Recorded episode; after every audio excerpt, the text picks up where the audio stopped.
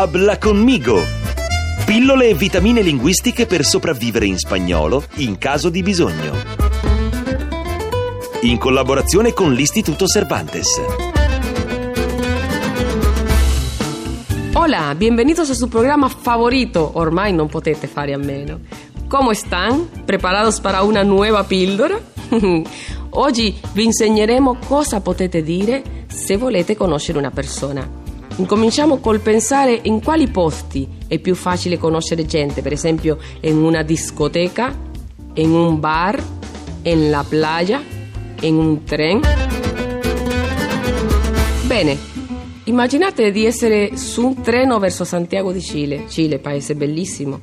Per esempio, volete scambiare due parole con la persona che sta seduta accanto a voi. Potete iniziare la conversazione salutando e presentandovi.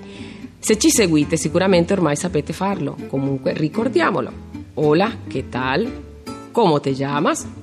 A questo punto direte encantado o encantada. Io soy, ve lo ricordate, no? Bravissimi. Adesso che altre domande potete o sapete fare? Potete chiedere la nazionalità o la città d'origine, per esempio. Io soy italiano, de Roma, e tu? Ma anche la professione. ¿A qué te dedicas? Attenzione, e dedicas e non dedicas. La risposta inizierà così.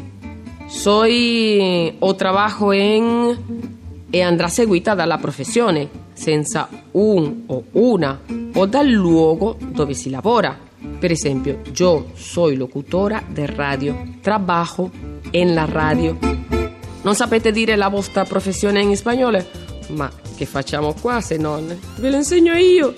Tu eres professor, estudiante, camarero, medico, meccanico.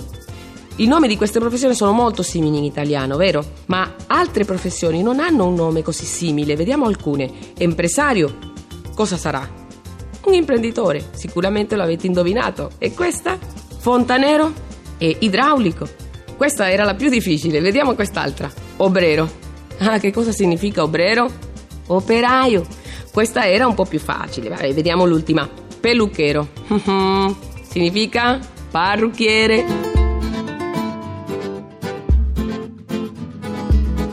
Muy bien, la vostra professione è una di questa? No? Non lavorate più? Ah, ormai siete in pensione?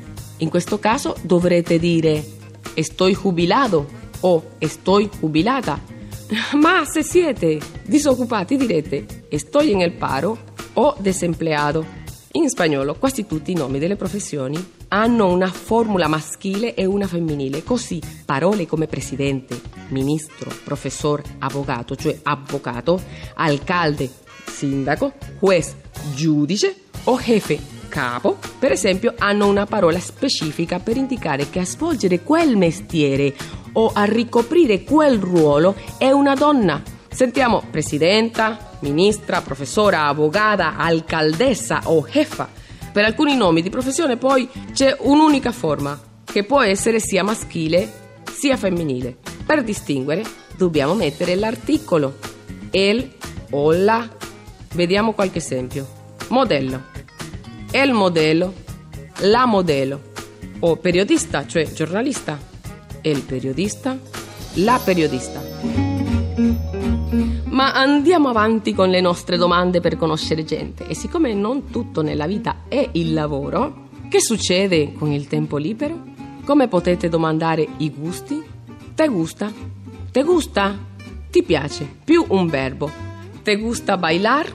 Te gusta vivir en Nápoles? Te gusta ir al cine? Te gusta ver la tele o la televisión? Puoi dire anche te gusta più un nome, cioè un luogo, una cosa, però solo una. Te gusta, te gusta la paella, te gusta la musica classica, ma anche una persona, certo. Te gusta Pablo? Oggi te gusta Pablo? Ah sì, a me gusta. te gusta Lola?